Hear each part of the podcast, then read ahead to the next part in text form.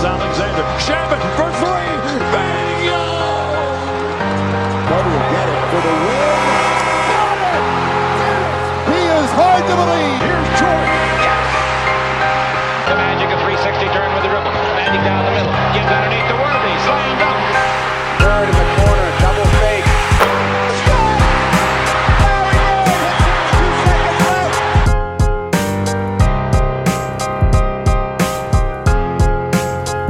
What's going on, guys? Welcome back to Dime Droppers playoff recaps for the 2021 NBA playoffs. This time it's the second round. Before we get started, please make sure to subscribe on YouTube at Dime Dropper Podcast, Apple Podcasts, follow us on Spotify, and of course to follow us on all social media platforms at Twitter, Instagram, Facebook, and TikTok at Dime Dropper Pod. I just posted a TikTok today. It was just a video from the vlog that is out on my channel for Game 7. If you have not seen it yet, go watch it. There's some great footage in there, including the finishing touches on what was a fantastic series. The best series of the first round, I'd say. But I know some people would go with that Blazers Nuggets series, which I still haven't given you guys the full recap of, you know, what I think of the Blazers elimination. elimination. And the truth be told, I haven't watched game six yet. So the next time you see me, probably tomorrow, actually, no, definitely tomorrow night after the Clipper game ends, I will be talking about the Nuggets and Blazers probably as well. So just give me a little chance with that because I want to I want to harp on the Blazers because there's going to be a lot of talk about Dame this summer and what the next step is for that team. So for tonight's recap, we're going to talk about the Bucks Nets first two games. I didn't talk about their first game, so I'm going to talk about them both together and they kind of, you know, there was a lot of similarities between the two games. And then I'm going to talk about the Suns just defeating the Nuggets just now, a huge win for the Phoenix Suns again starting out their series with a dub. And then I'll briefly go over the Clippers and the Mavs, anything I didn't say either on Twitter or in the in the vlog itself. I'll talk about Clippers Mavs and we'll preview the Jazz series. But here we are, you know, live in Los Angeles as usual, not Cancun, where the Lakers and the Miami Heat are enjoying some beach volleyball at night. Um, so, so let's get to it. Let's start with the Bucks and the Nets, right? So you guys remember you were asking me about this series. I said it was going to be Nets in seven. But the injury to James Harden, I figured maybe that would change some things in favor of Milwaukee. I couldn't have been more wrong. In the first game after he went down, KD and Kyrie just started taking over the game. And Blake Griffin, my guy, BG, my man, Blake, was throwing himself all over the place like it was 2015. It was incredible. And that's why Clipper fans love Blake so much. It's not just because of the electrifying dunks, it's not just because he was a Clipper from the day he was drafted. It's because he would make those plays that got the crowd going. I remember being at so many games where Blake Griffin would throw his body out there. And let's be, I'm gonna be real with you.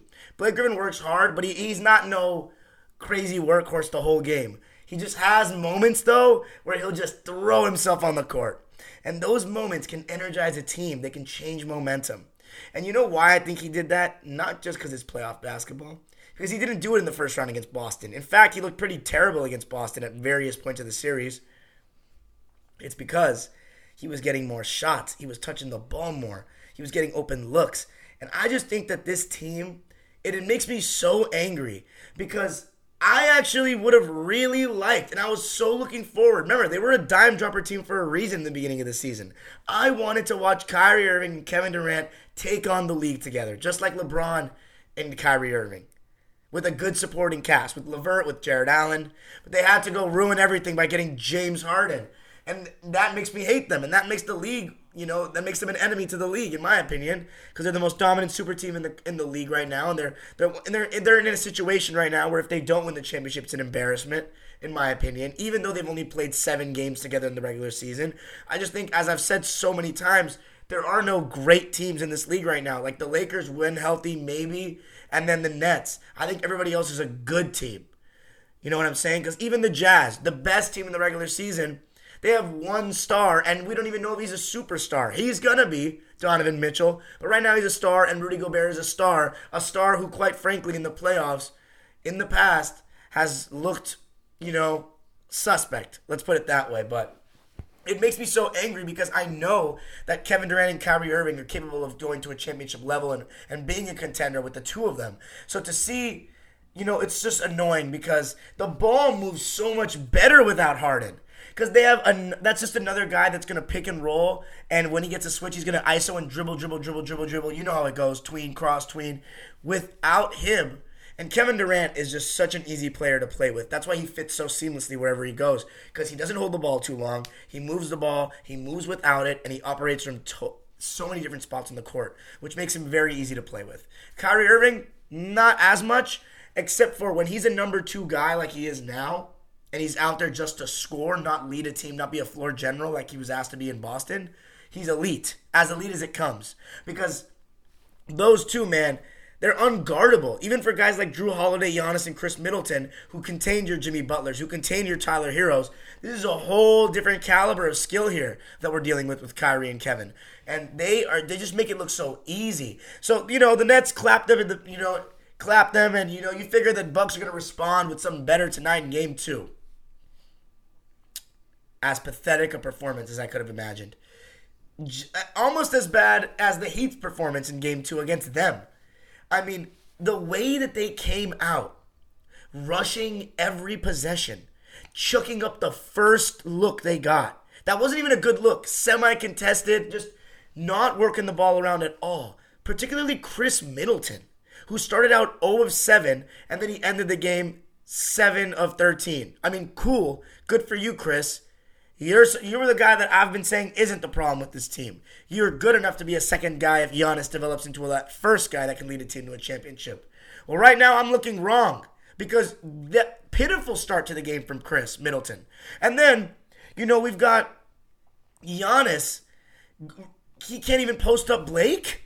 Like he can't even score on Blake in the post.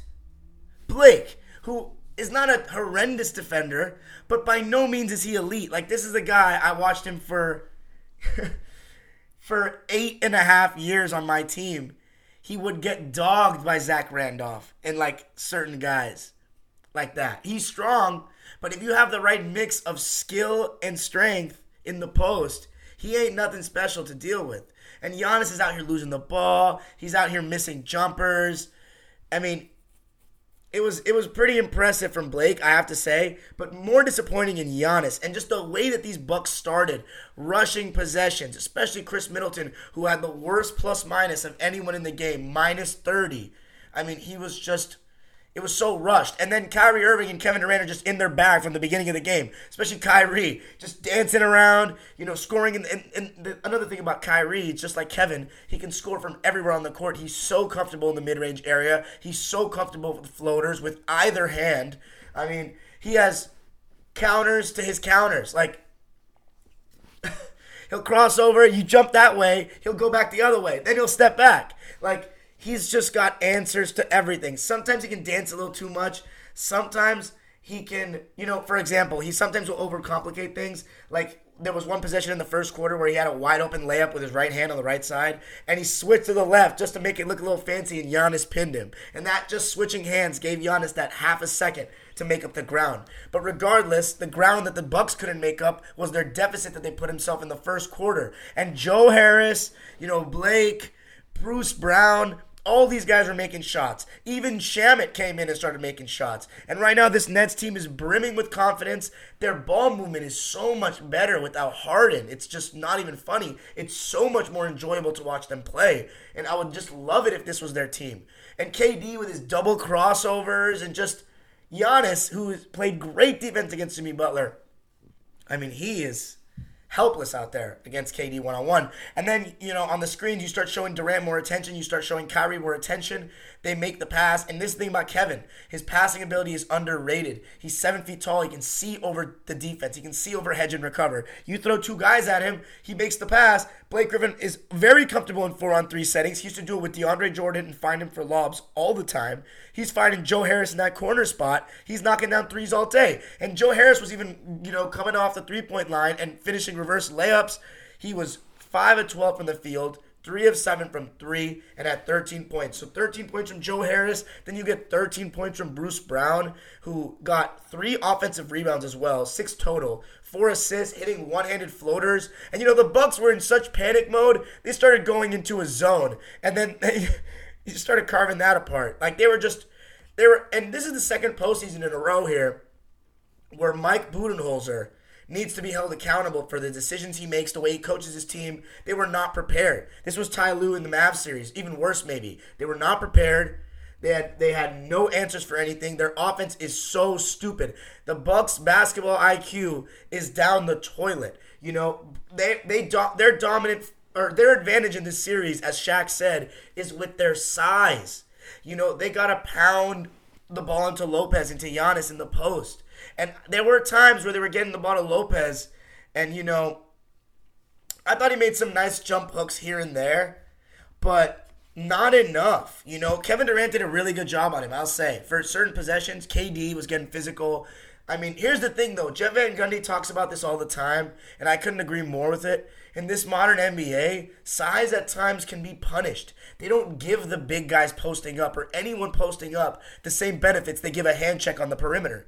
It's very frustrating, and it makes it so that teams with perimeter guys have such an advantage when they want to officiate it that way. And I'm not saying the officiating cost the Bucks the game, but I do think there were times when the Nets were making their run that the Bucks just didn't get calls that like they they deserved. That you know Brook and Giannis were battling in the post and they didn't get much. And I think that when you ref a game that way, it can be very advantageous to a team like Brooklyn. And I hope that that changes. I hope that the Nets or the Bucks will get rewarded. But they weren't going pounding it inside enough. Quite frankly, they get baited into so many threes and they just aren't hitting right now. I mean, yeah, they didn't even shoot 33s today. They kind of chilled in the second half and it didn't really matter. They were just out of the game. 8 of 27 from 3 for the Bucks. The only person that shot like remotely solid from there was I guess Brook Lopez 2 of 3, Jrue Holiday 1 of 2 from 3 and then Bryn Forbes 2 of 4. But overall, they were just outworked, out hustled. They were intimidated. They were rattled. They were rushing, panicking. And you know where I noticed they were panicking? When Giannis started dribbling the ball up the court and going back to what we saw in the bubble and exactly what we said was the difference in the last series against Miami. The Bucks did so much better with Holiday running the point and Giannis setting screens. And again today, when they start panicking, they revert to Giannis bringing the ball up the court and trying to charge into guys with his halfback dive. I mean, it's mindless basketball. It's just not what works. That Giannis charging down the middle shit will work against your regular season teams with no interior defense.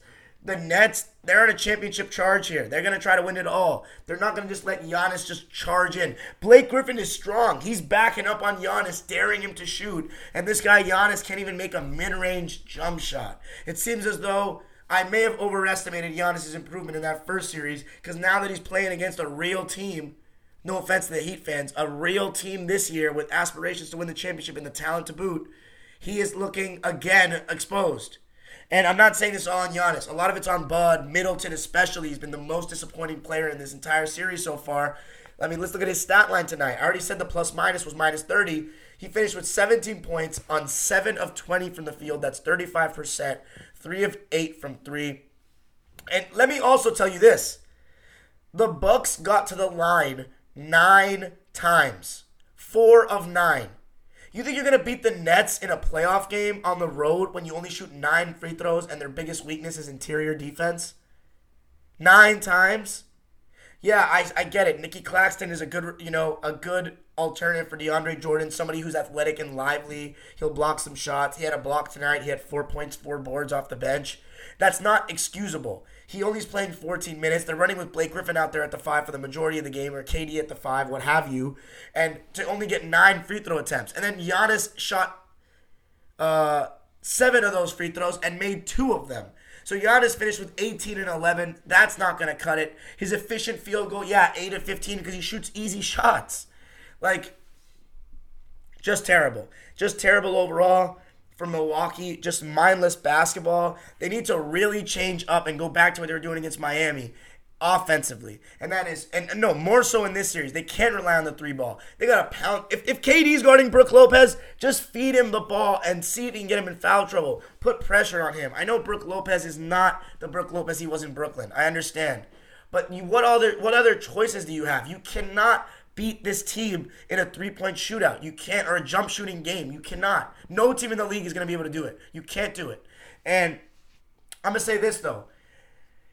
They could try to put Giannis at the five and try to switch everything themselves. But the problem with switching everything on the Nets is nobody can guard Durant and Kyrie one on one in the league, in the world, on the planet. So you can switch everything all you want. There's no one on one matchup for them. So it's you're screwed. You're screwed. It's just nothing you can do. You have to just try to play your best defense. So whatever. Let's read the lines for the Nets because they just completely ran away with it. Kyrie Irving, 22 points, 9 of 17 from the field, 4 of 8 from 3. And then Kevin was just, guys, I'm going to tell you this right now. It looks like he's still the best player in the NBA like he was in 2019. And we just had a year off and LeBron took that mantle back. But shit, if we're being quite honest, KD may have been the best player in the league for a couple years now. But because he was on the Warriors, we didn't get to see him put in a situation that LeBron was. But his confidence is higher than it's ever been now because he's older and more battle tested. Battle tested. But, I mean, I can tell KD studies film because the way he, how, you know, he doesn't overdo anything. And that's the main key when, when Will came on the podcast in our Dime Dropper featuring episode and talked about. By the way, if you guys haven't watched my episode with Will Johnson from Oregon, um, he trained with, you know, trained with a bunch of NBA. I mean, played with Payton Pritchard, Bol Bol, Troy Brown Jr., trained with Kuzma. His grandpa's the Marques Johnson of the Milwaukee Bucks, number retired, should be in the Hall of Fame. Go listen to what he said about, you know, the people overdoing it. And uh, players in the past, that was their thing, is, you know, never overcomplicating things. And Kevin Durant is straight out of that mold of never overcomplicating things. And it's easy when you're seven feet tall and can shoot the ball like that. I mean, Kevin Durant, right? I'm not gonna say he's the best player in the league, definitively, but right now he is looking like that alongside Kawhi. I think those two really stand above the rest. I love Steph Curry, but he's just not big enough. And he's, his his main thing is being a scorer, and he's a six three guy. So to me, there is some sort of limitation to that in terms of guarding him. Like for example, you put you think Dillon Brooks can contain Kevin Durant? Like at all? He can't. He can try his best. He can't. Same with Kawhi, quite frankly, because he's big. But anyway, KD, yeah, he's just playing amazing. And you know what this is doing right now? This is strengthening his legacy right now. Seeing games without Harden, this is a two-star uh, effort with a bunch of role players, and this is what you want to see. So I like what I'm seeing from Kevin right now. It's showing what we wanted to see all season. And the thing is, he was able to cruise by missing so many games and being ready for this playoffs while James Harden did the dirty work, and now he's the one injured. So that's the part where I'm just like, not fucking with it. But anyway, KD 32 points, 12 of 18 from the field. That's 66%. 4 of 6 from 3, 66% from 3. Unbelievable. 32 points, 6 assists, 4 rebounds for Kevin. Jrue Holiday only had 13 points, but he shot well, 6 of 10. And the net it's a must win for the Bucks next next game at the Fiserv Forum and they better do it. They have to. They're not going to go down 3 nothing, are they? But anyway, let's talk about the Suns and the Nuggets. So I got the Suns in 6 in this series, but I don't think it's going to be easy, right? And in the beginning of the game, somebody that caught my eye was Facu. Facundo Campazzo. He was playing really well. Uh, he's, a, he's a crafty little motherfucker. And I've talked about him on this show before, but um, he has great instincts. He's a foreign player, which doesn't surprise me. If you watch my main video series, Is the NBA Getting Better and Better? I talked about the fundamentals being lost in America and how the international players come in with a little more basketball IQ, a little bit more thinking of the game and fundamentals. And Facundo is one of those guys. I mean, he was getting to the rim.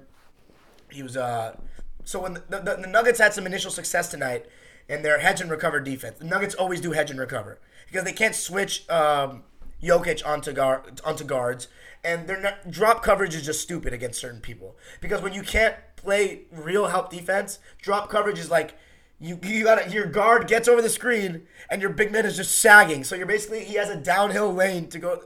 A, you know he has downhill freedom to go to the basket. So the Nuggets hedge and recover to try to get the ball out of the ball handler's hands, and everybody's ready for that next pass. And Campazzo and certain guys, Aaron Gordon, did a really good job of causing turnovers on Devin Booker in that first half. He had like four turnovers in the first half. He finished with five turnovers, so he really cleaned it up. He really cleaned it up, but I thought the, the Nuggets got some initial success with that. But I really, really enjoyed the big man battle that we saw tonight between Ayton and, and Jokic. And you know what? I've been watching Jokic, I'm sorry, Ayton all season long. We've been talking about it all season if you've been watching my channel. The Suns were a dime dropper team, and I talked about how Jokic, I mean Ayton, can be a little bit soft, a little bit timid, but in this playoffs, he's played it. He's played like the DeAndre Ayton I thought that we were getting in the NBA coming out of Arizona. He is looking strong. He is hitting his mid range. He's shooting with confidence. He's shooting that jump hook with confidence. You know, he's running down the floor, going right to the basket. I love it. Jokic does it too, and this is a sign of a great big that knows what to do. You know, and if you're in transition, and you got anybody other than your center matchup on you, you go right down to that restricted area and you call for that ball. Chris Paul will find you quick turn layup. Jokic got a couple times. He got it a couple times against smaller guys in the Suns in that first half, but Ayton did the same thing as well. And I thought that in the beginning the Suns were rushing their shots a lot. A couple quick threes, just that adrenaline flowing. You know, that stadium is packed. This is the second round. They haven't been there in a while. But Jae Crowder made some tough shots all night when guys were just like closing out hard and like they weren't even open threes. Like they were off the catch, but the guys were there with a good contest, and he was still hitting it. And then, um, Mikal Bridges also hitting shots, and he's his corner specialist. I mean, if he on 2K, I don't know if he's got that badge right now. They got to give him that corner specialist badge because bro is knocking down his three. His corner three is money.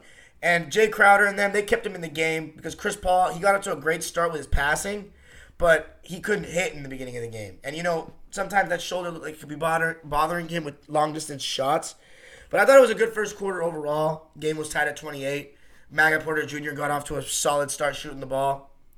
Second quarter, a lot more of the same, even a little game of runs. The Nuggets would start each quarter with some with some good intensity and go up by like five six points, and the Suns would respond. Uh, I thought that Torrey Craig gave some good lift for the Suns off the bench today. You know, he hit two threes, and they one of them was not easy at all. Top of the key, hand in his face. He had nine points on three of seven from the field and two of five from three to go along with eight rebounds as well. But I thought that Booker just started settling in in that second quarter. I thought that he was getting into that mid range area and knocking down some shots. Uh, Chris Paul was making great passes. But I thought for the Nuggets, I thought Paul Millsap gave him a decent lift in that first half as well. Nine points, four to six. And I liked how, and I actually was impressed by this. Aaron Gordon had one of the better games I'd seen from him offensively. They were going at Devin Booker in the post and trying to use Aaron Gordon's size advantage to take advantage of Book. And they actually did a good job. He was scoring. He even hit one turnaround over his right shoulder where I've seen him hit him occasionally. There's no consistency to it. But I saw him hit one. I was like, okay, Aaron Gordon. And he was, you know, getting getting to the line a bit. Actually, no, he only got to the line once, but he had 18 points and four boards. And usually, if Aaron Gordon has 18 points on 8 of 14 from the field, you'd think that if you're a Nuggets fan, you're feeling pretty good about the game. But I thought the second half is when things started changing. And the Nuggets were up by nine points in the third quarter. They started out good. Jokic was firing, but Jokic was stuck on 22 points. After that, the game totally changed. And it started with Mikal Bridges making threes, but it really started for me with Devin Booker making better reads in that pick and roll. When the hedge and recover defense is run successfully, they take away the first available pass, which is the pass over the top usually. They make you throw the cross court pass because I always say this when I coach teams and I coach zones. You force the team to throw the cross court pass so your defense has time to get over to that pass. Devin Booker made some nice passes. One of them, he just slang it. He was just slang it across half, like across the court, like LeBron to Mikal Bridges in that left corner for a three. And after that, you know, they're taking away the corners. They he makes a pass over the top to Ayton. Ayton goes to Jae Crowder in the corner. He they hit a three, and the floodgates open. And you know what carried that Suns team? The Suns crowd. Shout out to the Suns fans at the U.S. Airway Center. I know right now it doesn't have a name, but when I went there, it was the U.S. Airway Center, so I'm gonna call it that, um, or America West Arena for some people. But that Suns crowd brought the electricity to the game, and that that momentum just continued and continued. And Devin Booker made a three, and then Jae Crowder had a four point play, and then the Nuggets just kept shooting themselves out the game. And I thought Jokic was really disappointing in the second half. And I thought that Ayton just did a really good job. And I thought DeAndre Ayton did a great job on pick and rolls too and drop coverage and was able to switch, show on guards, did a really good job. And you know who was really shooting him out the game? I saw my boy Lake Show tweet about it on Twitter. Shout out to Lake Show in the chat right now. Talking about Michael Porter Jr.'s greatest strength is his ability to make tough shots, but his greatest weakness is that he falls in love with these terrible shots and just keeps on chucking, just keep chucking, just keep chucking, and that's all he did. And he still shot the ball well from the field. 6 of 13, 3 of 8 from 3, 15 points. The stat line won't show you that dude was chucking him out the game. But I wasn't really looking at this game from a Nuggets perspective. I think the Suns, this is on the onus of, of Phoenix to win this series because there's no Jamal Murray. The Suns need to win. This is, and you know what's crazy to think about, guys? Crazy to think about. Who would have ever thought that Chris Paul's potentially best chance to get to the finals would be with the Suns in year 16 of his career? You know, we had 2015. That was a great chance for us to go to the to go to the finals. But we still had the Warriors. And then we had 2018. But we still had the Warriors. There is no Warriors. If they beat this Nuggets team, it's Clippers or Jazz. And Chris Paul has an opportunity to make the finals. He's got to get it done here. He's got to get it done here. Because I don't think, if, if he doesn't get it done here, he won't win it unless he goes just dick ride, third option on some super team type of nonsense. Um, I at least I think so. Because here's the thing, man. You know the Suns are getting better, but here's the thing: there's going to be other teams that make moves. Who knows what LeBron's team's going to look like next year? You got to something I've learned as a Clipper fan, man. You don't get that many chances with a certain team. You got to take advantage of it. And tonight, the Suns did. And they start out the series 1 0, a final score of 122 to 105. Mikal Bridges, by the way, he was just phenomenal. He does what he does best moving without the ball, making threes, making the extra pass when need be. And he was also finishing in transition. And he also made some mid ranges tonight. He's shown signs of that this season where he can sometimes off the catch when somebody closes out too hard. They run him off the line, but he has some ability sometimes to pop and make the mid range jumper. And he was hitting that tonight. I thought that my player of the game, though, was DeAndre Ayton. 20 points, 10 rebounds for DA, 9 of 13 from the field, That is efficient as it gets. And all the Suns starters were had scored 14 points or more. That's going to win you a playoff game. Jae Crowder, 14 points, 5 of 13 from the field, 3 of 9 from 3. He continues to ride that, that high that started in game 4 against the Lakers. Mikal Bridges, though, you can make an argument he was the player of the game as well. I just thought that Ayton being matched up with Jokic gives him that edge for me. 23 points for Mikal, 8 of 12 from the field. That is 66%. 4 of 8 from 3, that's 50%, and 100% from the line, 3 of 3 to go along with 5 rebounds, 5 assists, and 2 steals. Suns defense, they have the best defensive rating in these playoffs, and they showed why tonight. CP3, by the way, oh my God, I almost forgot. CP3 took over this game in the fourth quarter. He was missing easy shots in the third, but that fourth quarter, he started coming off screens, getting to that mid range area that he loves so much, getting uh, bigger guys switched on to him, and cooking. Then he made a three, then he got to the rim, and he had the defense in the palm of his hand. Chris Paul, controller of pace, controller of the game, take over, take over player. CP3, 21 points, 6 rebounds, 11 assists. Thought he had a great game overall. 8 of 14 from the field. Devin Booker, not his best game in the world, but goddamn, he still shot efficiently. And you got to give Aaron Gordon credit. He's a much better defender on Booker than anyone the Lakers had. He's going to make life tougher for him. So he's going to need a little more help from Chris Paul this series, but I think he will get that help as Chris Paul continues to get healthy. 21 points, 4 rebounds, 8 assists for Book. He did have 5 turnovers. That's one thing he's going to look at film and try to clean up. But 8 of 12 from the field and 1 of 4 from 3. That's not great, but what I love is that he didn't fall in love with that 3 ball. 4 of 6 from the foul line. The Suns shot 13 of 34 from three. So besides those early shots that I thought were a little chucky, they shot 38% overall and limited it. And they shot 17 of 20 from the foul line, 85%. And that was 14 more foul shots than the Nuggets got today. No player on the Nuggets shot more than two free throws in the game. They were five of six from the line. I like it because the refs aren't calling as many fouls, but if you're the Nuggets, you've got to go inside. You're making life too easy for Phoenix. Anyway, that's it for tonight's um for that one. Let's talk about the Clippers real quick. So yeah, guys, Uh, I can't believe it. We really did it. We made it through. But now the series, it, it shifts. We've done nothing so far. This is where it comes down to. This is where the season will either be considered a failure or success. I can't believe we're we're back. It's been a long year after that collapse. I've been here so much. Second round. And I always envision what's going to happen if we win and the celebrations and what I'm going to do. And every time I start thinking of that, we lose. And then I just think that we're never going to make it because it seems like a barrier that's hard. as I said in my video, harder than climbing Mount Everest or jumping the Grand Canyon. We got another chance. The Utah Jazz, the scum. My least favorite team beside the Grizzlies all time. We've never lost. The Clippers have only lost to two teams multiple times in a playoff series the Houston Rockets and the Utah Jazz. 97 and 2017. Obviously, 97 was a year before I was born, but I'm familiar with what happened. But that was the 97 Jazz. We, were, we weren't even on their level. 2017, I was at all the home games. That was the only game seven that we've ever lost at Staples Center or at home in general. And it stuck. It stuck to me. That was Chris Paul's last series as a Clipper. That was his last game as a Clipper. I want revenge. Badly. And I know the players don't have that in their minds because they didn't lose to the Jazz. But Paul George did in 2018. And they largely had the exact same team Royce O'Neale, Joe Ingles, Rudy Gobert, Donovan Mitchell. But the one part that scares me about this series Mike Conley, historic Clipper killer, a thorn in my side and a thorn in my franchise's side since Memphis. It's going to be difficult.